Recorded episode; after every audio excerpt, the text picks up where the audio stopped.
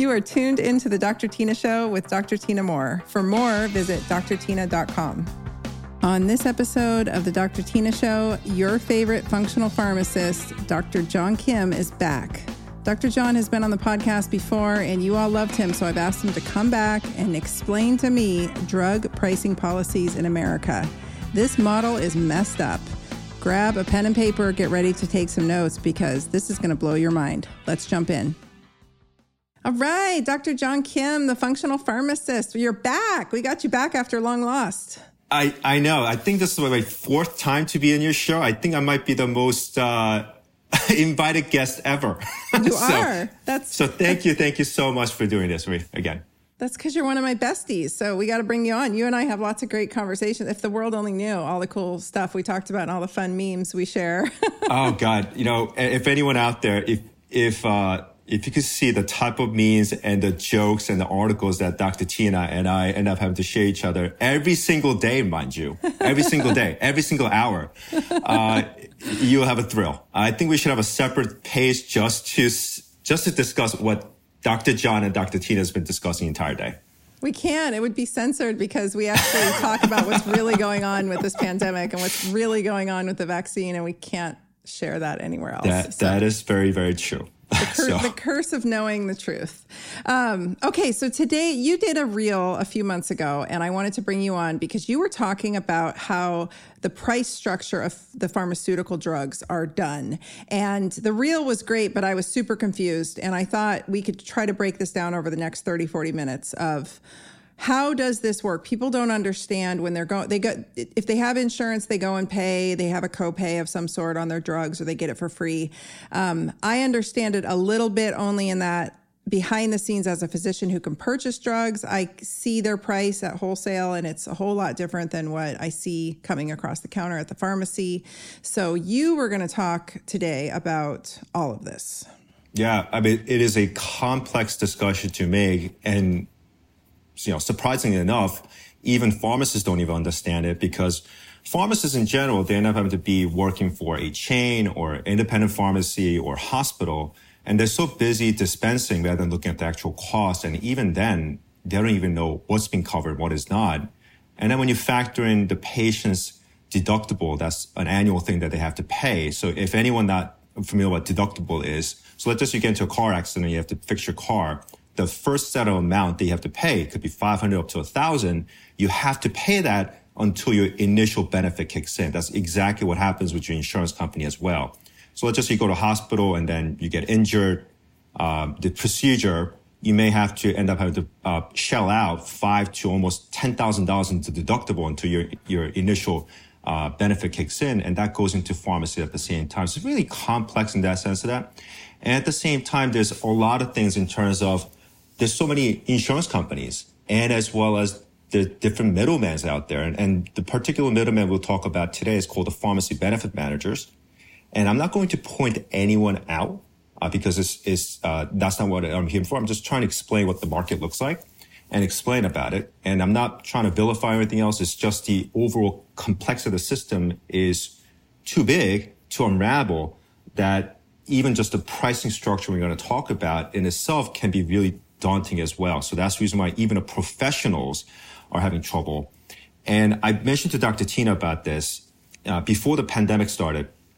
I usually regularly go down to Washington D.C. and talk with lawmakers, not for anything else, but to protect patients' access to compound prescriptions, uh, as well as you know particular drug coverages and what that means for the for the community. And lawmakers are really want to protect that because obviously they want to protect the ends of their uh, constituents. But the problem is when you go down to Washington, D.C., and you want to talk with the lawmakers, you don't talk with the lawmakers. You talk with the interns, right?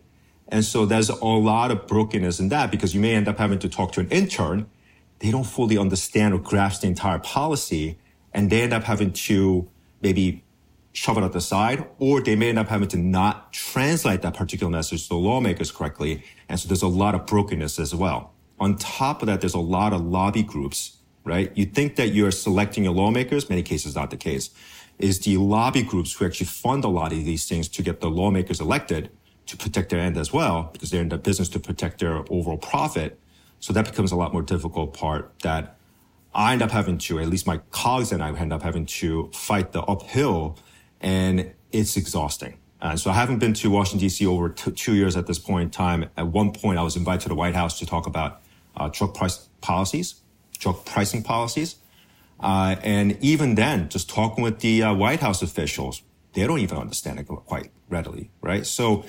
If lawmakers and policymakers, even healthcare professionals are not able to understand the drug pricing model, how would a layperson end up having to, as a consumer, going to a pharmacy, buying different drugs, and all of a sudden there's such a wide price range you see. So a good example is let's just say you go to a GoodRx website.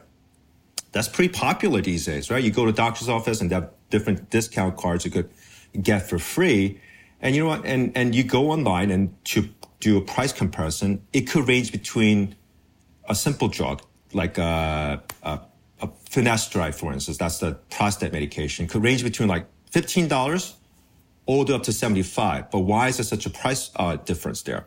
When I could, for me as a pharmacist, could end up having to purchase drug at a low cost of maybe a dollar or less, right? So why such a price spread? And then even that there is a price spread, who's reimbursing it? At the same time, who's keeping or at least pocketing all the difference? That's the one part that we never know about. And that's the reason why your drug price is always high when you end up having to go through certain different parties or different pharmacies, as, as a consumer, I want everybody to do their due diligence. In many cases, it's sometimes cheaper to go to independent pharmacy, a mom and pop shop. I know that's so hard to find these days in a rural area, for instance. But it's the best idea to work with the pharmacist one on one and try to find a cheaper alternative or maybe find a better negotiated rate for yourself just working with the pharmacist. Okay, so who does pocket that amount in the middle? How well, does that get sorted out?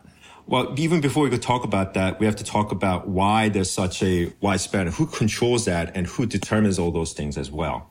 So we know that there's a insurance company that end up having to cover our health benefit. But back in the 1960s, the amount of drugs that were actually being formulated and being made by the ma- manufacturer and having it available for the pharmacies were getting bigger and bigger. And at that point in time, nothing was electronic, right? Everything was paperwork. And so, you know, back in the day in a pharmacy, anytime you dispense one particular drug, the pharmacist would end up having to, you know, fill up a triplicate, triplicate form. It's carbon copy. I don't know if you guys remember those, but yes, showing our age. yes. Yeah. So that that is basically what you have to fill out and then send to the insurance company. But remember, it was so small in terms of formulation of drugs that you had to deal with. Formulation meaning what's covered through the insurance company. But now when you talk about thousands of drugs at the same time, thousands and millions of pharmacies all around, it's so hard to keep track of that. So what happened was that there was a middleman to handle all those paperwork.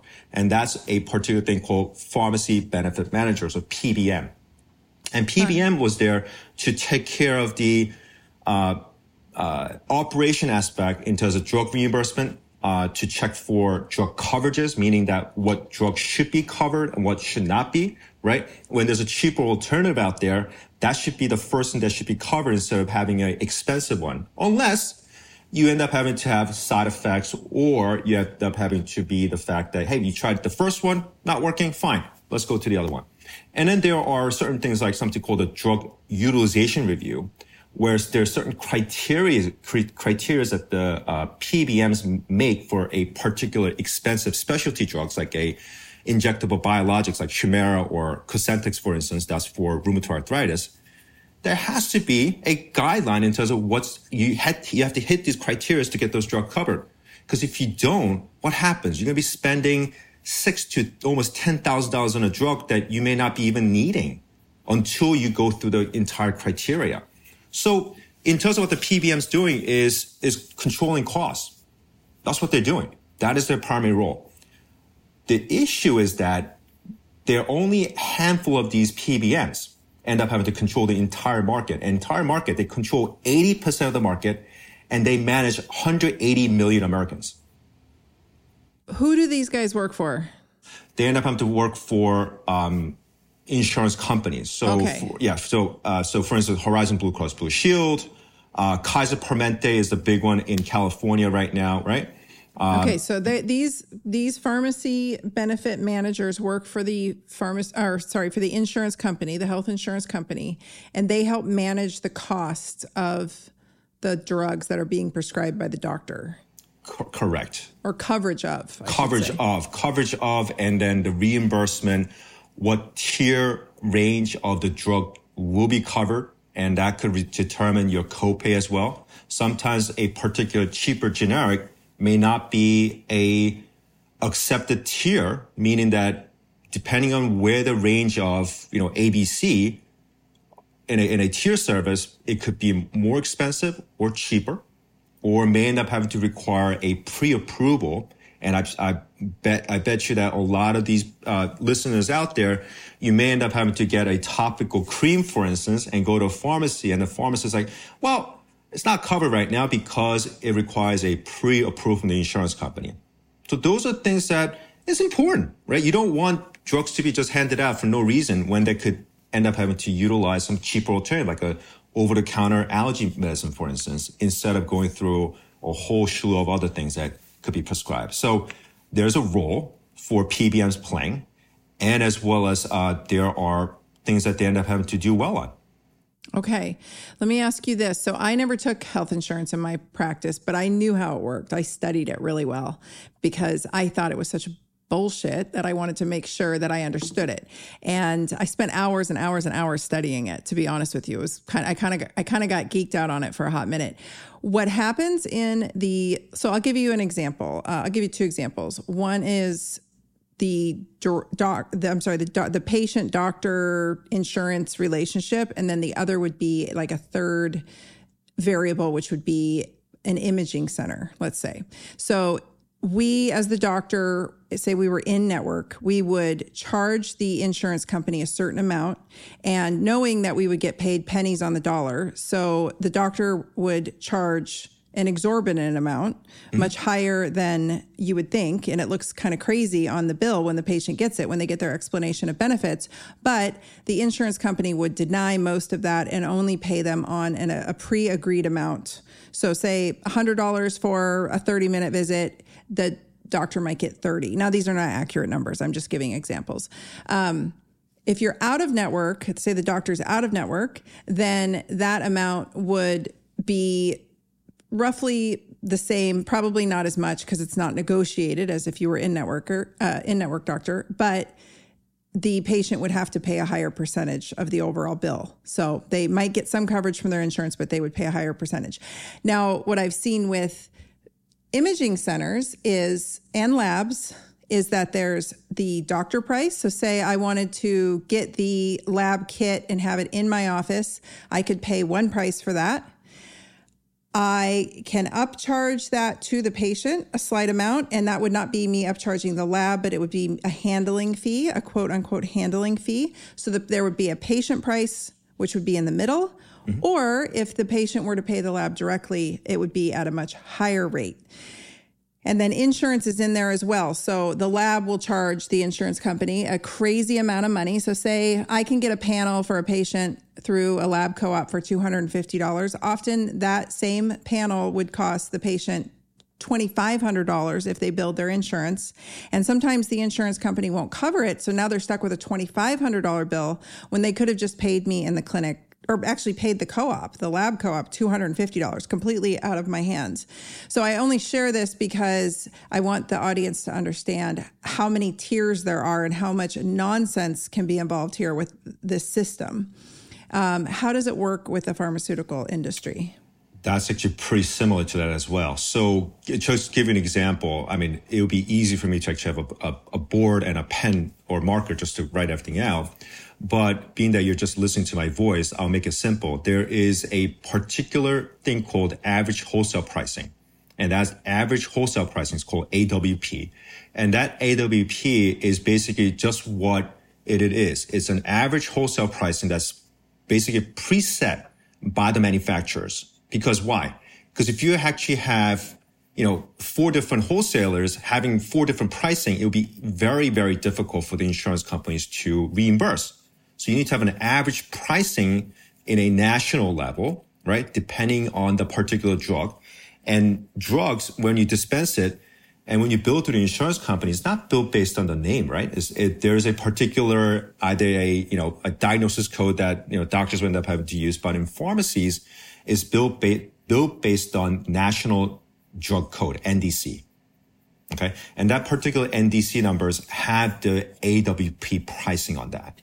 Let's get, let's give an example just give me some numbers here. Let's just say we're talking about fluconazole, an antifungal. Fluconazole, for instance, is very cheap at this point. I could buy that for dollar $1.50, right? pill. For one tab, a pill.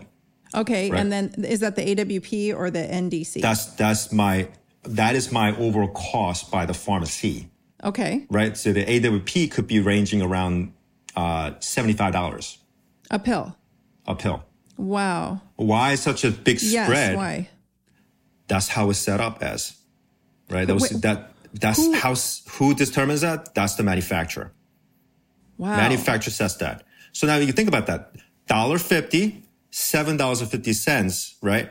And what happens is the PBMs may end up having to dispense the pharmacy four dollars to cover that entire thing. So dollar fifty to cover my costs, three dollars something to cover my uh, expenses and, and then you know profit, etc. Right? The entire difference there, what happens to that difference? That is the one that's actually mysterious they they are stating that that could be one of the things that you know uh, is a pre-negotiated rate, and and and this is what we end up having to do to you know save the end user, the patient's pocket, but that spread being built to the employer up top, right?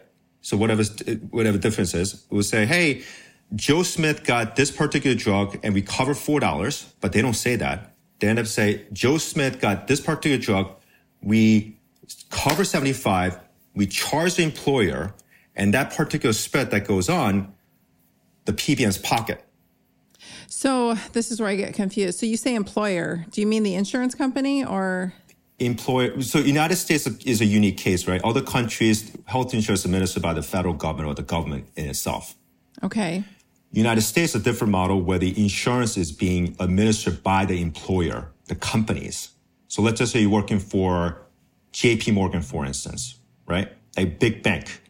The bank or the your company you're working for administers that particular health insurance by contracting with the insurance company that's what the health human services come in and et cetera, right? So that's always the complexity of it. But in terms of what the PBMs end up having to negotiate the pricing on and then the, the pricing spread difference, that's where the PBMs end up having to pocket and they end up having to overcharge the employers. And so the employers, being that they don't really look at the pricing, are they going to look at every line, line by line item in terms of what's being, co- what's being administered to their employer, employees? Absolutely not. I had no idea that this was a piece of it. So so if I worked for JP Morgan and I was on a very expensive drug because I was super sick with something or I was super unhealthy or whatever, my employer would be paying the difference. I thought they just covered the cost of my health insurance. Not always, and th- this is this is the one of the things that um, even uh, drug policymakers as well as the government officials now are seeing, and they're they're going after the PBMs because the entire market is not reg- not regulated at all, right? And that's the reason why some of these some of these PBMs made fifteen to twenty billion dollars last year. So the PBM is a employee of the insurance company. They work for the insur- insurance company. or sometimes they're vertically integrated as well. So I'm not going to, Meaning? meaning that the insurance company owns the PBM as well, and Ah. they end up having to control the entire market. I see. so It's, it's, it's, it's a oh. lot, it's, it's, it's, it's this entire thing is, is so hard to unravel. I That's see. the reason why, unless you understand the entirety of this market and how this actually works, you're not going to get it. And then you're like, how's that even legal? Because not regulated, right? And I'm, I'm all for it. And listeners out there, you know, I'm a hundred percent libertarian. I want less of a government getting involved. I want free market approach, sound money, fiscally conservative guy here. But thing is, this is the uh, shit that happens in, in a free market where big companies like these end up having to abuse the entire system, rip the money from the public, and this is the bullshit that you're dealing with. You guys, I have a special announcement. I am excited to invite my listeners of the Dr. Tyna Show to my brand new CBD store. I've got several products inside the store to suit everyone's needs. I looked for years for a supplier that checked off all the boxes on quality, and I am happy to tell you about the products I've finally come up with. I've got two gummy products inside the store. Both are hemp extract CBD phytocannabinoid gummies one that supports a more calm state with added L-theanine, and another to shield your immune system with ingredients like zinc and vitamin C along with the CBD. I've also got a high potency, truly full spectrum hemp extract oil synergized with other naturally occurring phytocannabinoids and MCT oil. This results in fantastic absorption in the gut. This oil contains several naturally occurring cannabinoids and terpenes. Terpenes are important, plus an added proprietary blend for a robust profile. It contains less than 0.3% THC. It's extracted from high quality CO2 extraction process, and it comes in both a straight oil form or a convenient soft gel, which I like to keep in my purse for on the go. I've also got an amazing topical cream that I utilize for pain. I've tried countless pain creams over the years and test drove them all on my mom, and she says this one is her absolute fave. Every product is rigorously tested and comes with a certificate of analysis that you can find on the product page on the website. So head over to drtynahemp.com and use coupon code drtynashow10 for 10% off your first order. That's Dr. Tyna Hemp, all one word, D R T Y N A H E M P dot com, and use coupon code Dr. Tyna Show 10 for 10% off your first order. I can't wait to hear what you think of them. So, so the fluconazole costs the pharmacist a dollar, let's say, and the insurance or the PBM is going to reimburse the pharmacy, your pharmacy, $4 a pill. So you get a $3 profit and that covers your costs and hopefully some profit. Right. And the employer pays $75 a pill. Just letting you know, everyone listening out there, this is just a theoretical number. This is not something that yeah. is. Yeah, yeah. yeah. Just, just, just, to give you an example. It's just an example. Just say the employer pays $75 a pill, then the PBM pockets the difference, the $71. Correct. And so, well, again, this they is negotiated negotiated it. it, negotiated it, and then that like doesn't broker exactly kind of right. And there's certain administration fees that end up having to take from the pharmacy as well. So each claim that the pharmacy transmit to the PBMs, they pocket between 10 cents a claim to up to 40 cents a claim. But think about how many prescriptions go through on each daily basis. So the pharmacist isn't getting rich. That's not the case at all, right? Even even then, so everybody thinks that the big pharma end up having to control these things. Not at all, because even then, let's just say there's a there's a new particular drug that comes out from the big pharma, and that's a complete effing joke to begin with these days, because there's no other pi- drugs in the pipeline, right? They only just copy shit, end up having to do all the things, and now they're going to the entire, um, you know, uh, gene therapy now, quote unquote. Um, so big pharmas, for instance, let's just say they uh, get a new particular drug out into the market. Let's just call it ABC drug, right? And that particular ABC drug, in order for that particular drug to be covered by the insurance company, the PBMs have to review the drug, review the clinical data, and compare in terms of where that particular drug fits into the, their uh, client's list of ailments they might be dealing with. And then they also have to set up the formulation, meaning that why that particular drug is covered and how much. And in order for that particular drug to be within the formulation, there is a particular rebate that has to be set between the big pharma and the PBMs. And, and that's all based on how much they're willing to pay for for that particular drug, drug to be on formula. So think about that. That's like a, that's almost a, uh, it's like price splitting. Price splitting. That's what it comes out to, right? Which so, is illegal in medicine. Yes, it like is. if I were to send a patient to you to get a drug compounded, you're not allowed to give me a kickback for the referral. It doesn't work like nor- so people understand, so the listeners understand. If I have a relationship with a local imaging center in town and I send a patient to that imaging center, I don't get a referral kickback like most entrepreneurial businesses work. It's not allowed in medicine. It's called price splitting. Price splitting. I think there was Fee a, splitting. a- a- yeah, anti-kickback laws. Um, you know, Stark law is another Yeah. word, right? So that, that's that's what it comes out to. And this happens all the time.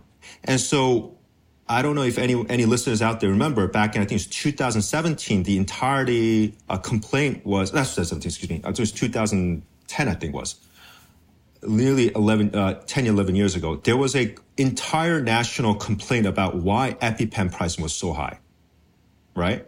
It was down at seventy dollars per uh, for a pen, and now it's up to two hundred. Like, why is that price keep on going up? It's not like the cost of manufacturing had gone up. Maybe to a point that it goes up from seventy to two hundred. I don't think so. If a milk price goes up that high, you think the entire people out there in the population wouldn't give a shit about it? Of course, they're to go in a berserk, but never happens, right? So this entirety of that. So the CEO of um, the pharmaceutical, again, I'm not going to mention which pharmaceutical okay. company. Yeah, you, you, you, listeners out there, you could go and Google and then Google it if you want to. But uh, the CEO of, of EpiPen was in stance in Congress and was asked, like, why there's such a price issue? And then her, her point was, well, that's because of the PBM. Because she has to give those rebates to the PBMs to get the particular drug on formulary. Right? And then, and then that's the reason why, in order to build up that enough buffer of a room for the profit to be generated for the big pharma, well, what, what they have to do? They have to also increase the price on the drug. Right? So who's, who's getting uh, screwed is a consumer at the end.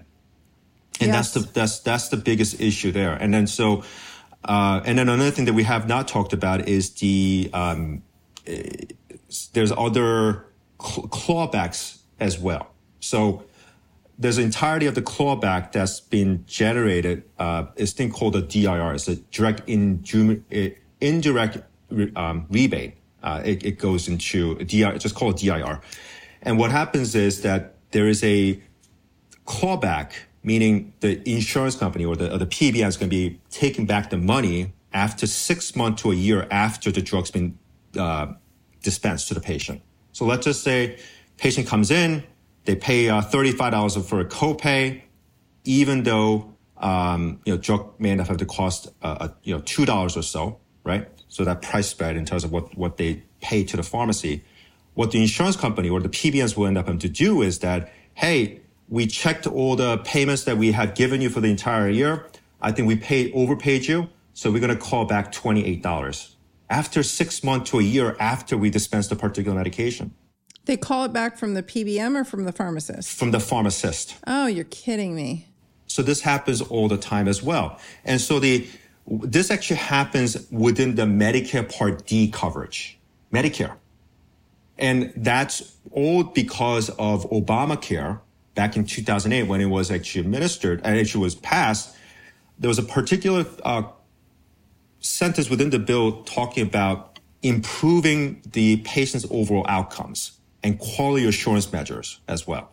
So that quality, uh, quality assurance measure should be paid by the employer who's administering the plan. Unfortunately, they didn't really set that, set who actually going to be paying it.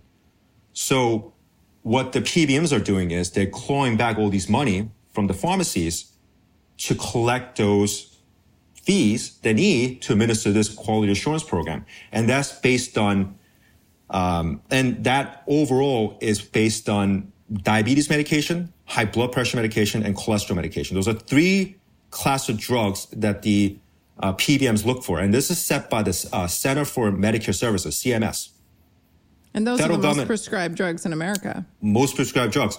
And so depending on how well the patients are taking also would end up having to affect uh, the, the overall quality assurance, or we call it the star rating of a, of a pharmacy and as well as a prescriber. So let's just say Mr. Smith gets a prescription for Lipitor or, or atorvastatin, for instance. He gets a 90 day supply, but he's late 14 days to refill his prescription. the pharmacy and the prescriber gets uh, gets uh, gets a uh, bad rating, basically. That we haven't done the due diligence in terms of reaching out to the patient and then taking care of their overall outcome, and we get penalized for doing that. Oh, okay. This explains why I would get faxes from the pharmacy saying, "Have you reminded your patient to?" There was all these automated faxes that I. How screwed up is that? That's horrific. Um, I want to add something here just because it, it's a little off topic, but it's not. I have had to correct so many people, including my husband, about this. And so I want to just say this while we're on the topic. Doctors don't make money by prescribing drugs. There is no kickback from the pharmaceutical industry that we get for prescribing drugs. We don't get paid for prescribing opioids. We don't get paid for prescribing testosterone. The only people that pay us are our patients for the patient visit. We are not allowed to actually, we don't, there's no pharmaceutical rep coming in saying, hey, prescribe this more and we'll give you money. Now, there used to be incentivization, but now you have to claim all that as a physician. So I've never had a pharmacy rep in my clinic because I wasn't a big prescriber, but uh, I did prescribe my fair share of, of pharmaceuticals when needed. But that is something that I think is a misnomer. A lot of the industry, a lot of the world thinks you pharmacists are getting rich from this, and they think us doctors are getting rich from this. And that's what I want to clear up right now because we just stated you're not getting rich, and us as prescribers, as physicians, uh, you know, just seeing patients, we're not getting rich off of this because we were. You guys are doctors too. I don't. I'm clarifying, but we were it's assumed that we are just sitting around writing scripts all day to get rich. That's not how this system works. That's a whole topic for another day, how health insurance works. But just clarifying your doctor's not getting rich, your pharmacist isn't getting rich from any of this. Somebody else is. It sounds like these pharmacy manager people are, yeah. these PBM people. Yeah. So, I mean, I talked about before. I mean, they're, I mean, they're, they're publicly traded company as well, right? So that's another problem. Uh, the PBM? yeah, they are. Wow. And then one of the PBMs owned by one of the chain pharmacies as well. Wow. And then they also have done many uh, vertical integration, meaning that the insurance company also, also owns a PBM.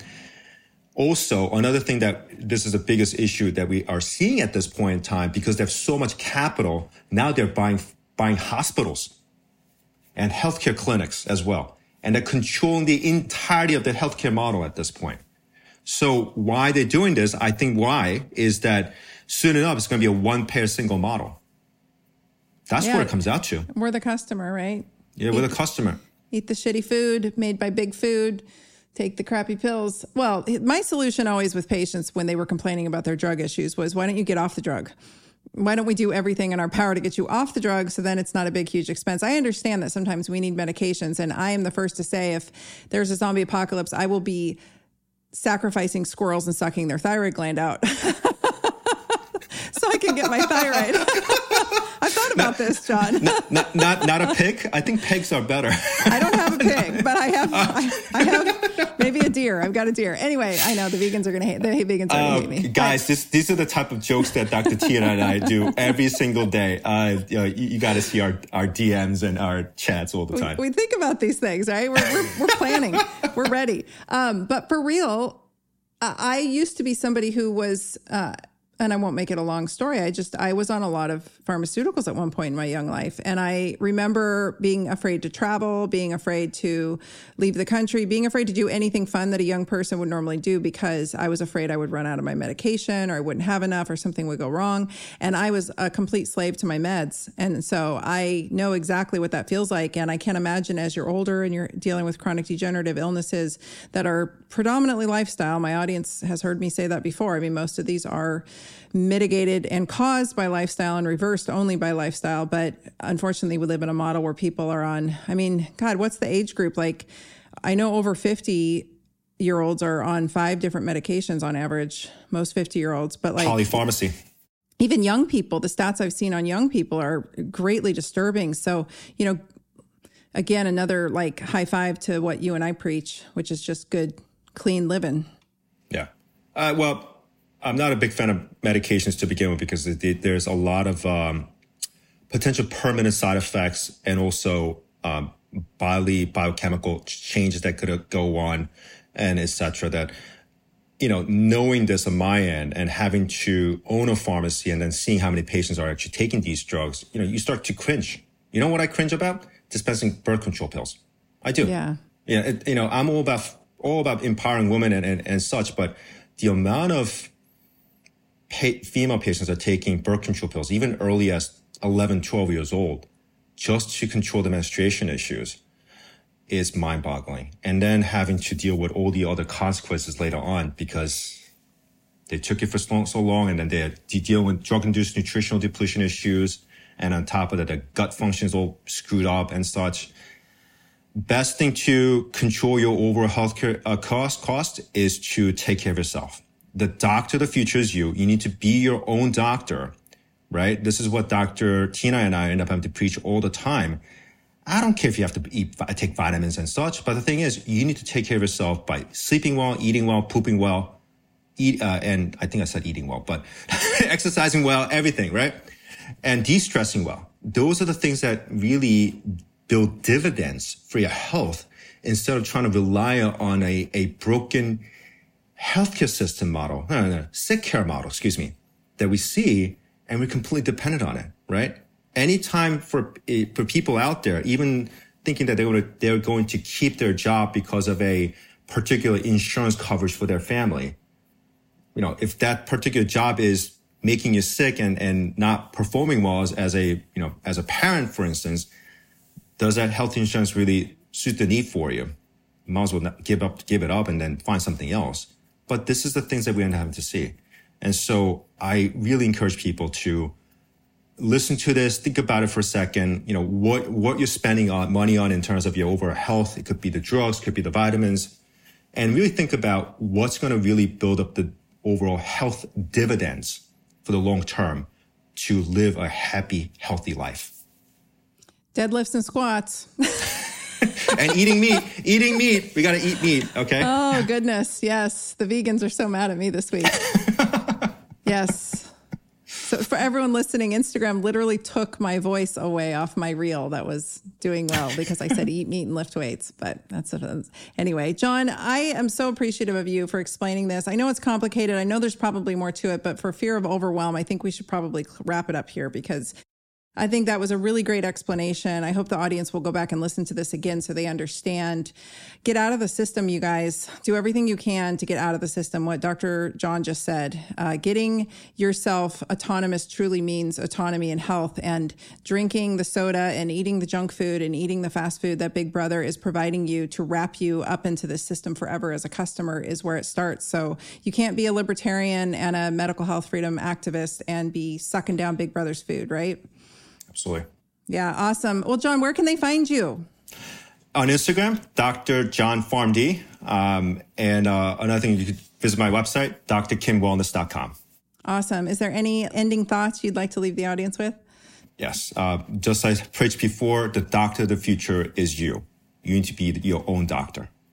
I love it. All right. Thanks for coming on, John. We'll talk to you soon. Dr. Tyna, thank you so much. Thanks for listening to the Dr. Tyna Show. Please be sure to follow me on Instagram at Dr. Tyna, that's D R T Y N A, and Dr. Tyna 2.0, as well as visit my website at drtyna.com. This is a Resonant Media production produced by Drake Peterson and mixed by Chris McCone. The theme song is by John the Guilt.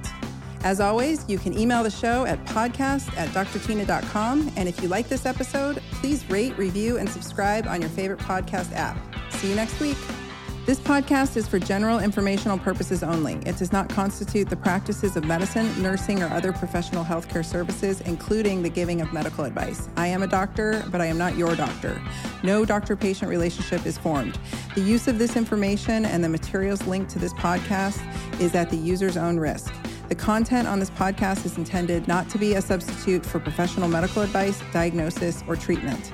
Users should not disregard or delay in obtaining medical advice from any medical condition they have, and they should seek the assistance of their healthcare professionals for any such conditions.